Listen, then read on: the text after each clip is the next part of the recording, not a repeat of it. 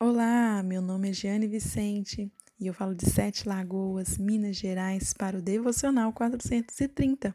Venho trazer uma palavra de fé e esperança para você.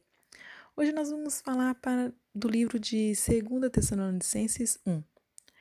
A igreja de Tessalônica estava passando por momentos difíceis.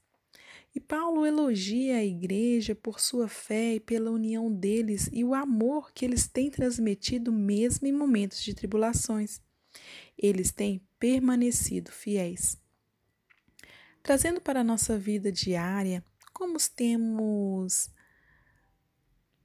olhado as dificuldades? Como, como temos enfrentado as nossas lutas?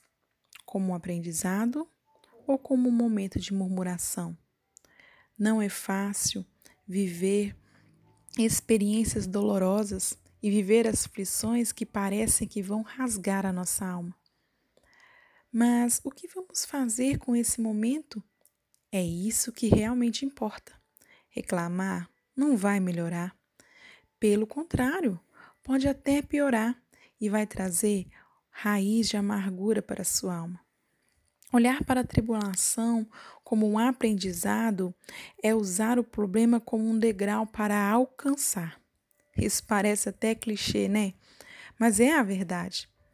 Paulo disse àquele povo que eles olhavam para as aflições como uma oportunidade de amar mais.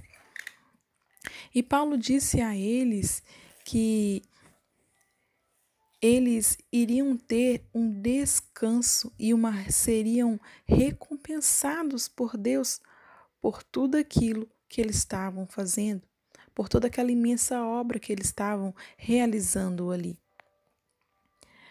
A igreja de Tessalônica foi uma igreja muito perseguida, mas ela não perdeu a oportunidade de demonstrar o amor de Cristo aos outros.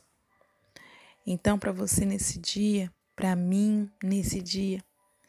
Eu quero dizer para você: descanse, respire, reflita. Siga com Jesus e com o Espírito Santo, seu ajudador. Tenha paciência e tenha fé, pois Deus tem orgulho de você e Ele entende o que você está passando. Ele entende tudo que você está passando nesse momento. E ele sabe muito bem que é difícil mesmo, mas ele sabe que você consegue. Ele sabe que você pode abrir a sua mente para o aprendizado. Ele sabe que você é inteligente, que você é esperto o suficiente para enxergar tudo nos seus pequenos detalhes e fazer disso sim um degrau para alcançar a eternidade. Porque esse, afinal, é o nosso objetivo é o que temos aprendido. Então, respire bem fundo em momentos de dificuldade. Pense antes de falar. Ame em vez de reclamar. E descanse e confie que em todo momento o Senhor está cuidando de você.